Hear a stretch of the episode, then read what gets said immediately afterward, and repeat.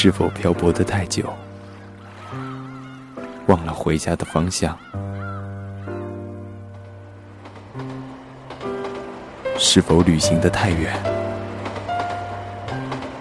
忘记了出发的起点？是否行走的太匆忙，错过了彼此最美的风景？在这里，我们用文化千真万叶，重新发现那些遗落的美好。国馆 FM，让文化温暖人心。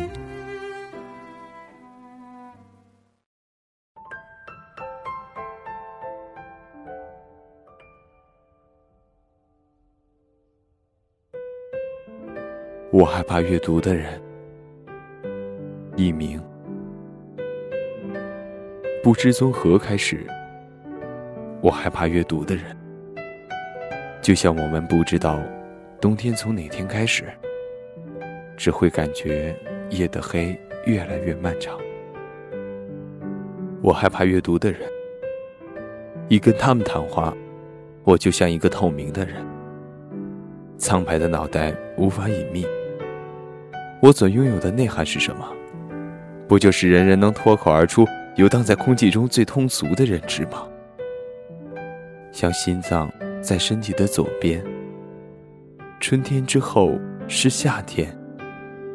美国总统是世界上最有权力的人，但阅读的人在知识里遨游，能从食谱论及管理学，八卦周刊讲到社会趋势，甚至空中月下的猫。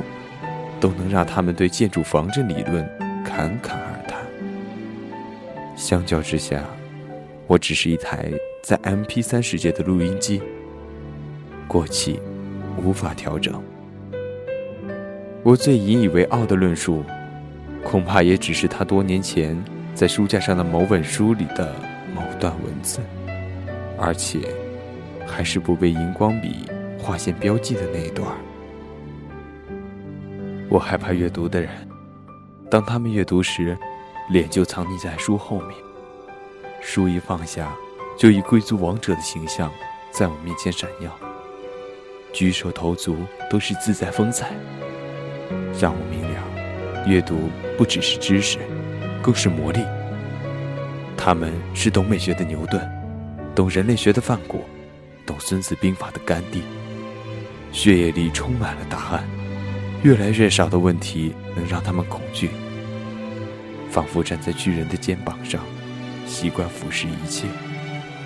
那自信从容，是这世上最好看的一张脸。我害怕阅读的人，因为他们很幸运。当众人拥抱孤独或为寂寞拥抱时，他们的生命却毫不封锁，不缺乏朋友的忠实。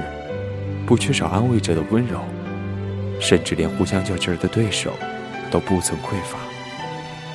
他们一翻开书，有时会因心有灵犀而大声赞叹，有时会因立场不同而陷入激辩，有时会获得劝导或慰藉。这一切毫无保留，又不带条件，是带亲情的爱情，是热恋中的友谊。一本一本的书。就像一节一节的脊椎，隐隐的支撑着阅读者。你看，书一打开，就成为一个拥抱的姿势。这一切，不正是我们毕生苦苦寻找的？我害怕阅读的人，他们总是不知足。有人说，女人学会阅读，世界上才冒出妇女问题。也因为他们开始有了问题。女人更加读书，就连爱因斯坦这个世界上智者中最聪明者，临终前都曾说：“我看我自己，就像一个在海边玩耍的孩子，找到一块光滑的小石头就觉得开心。”后来我才知道自己面对的还有一片真理的大海，那儿没有尽头。读书人总是低头看书。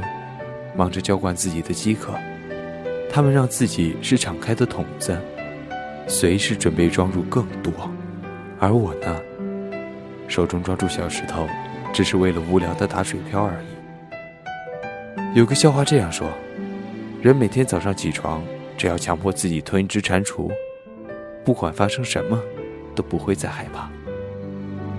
我想，我快知道蟾蜍的味道了。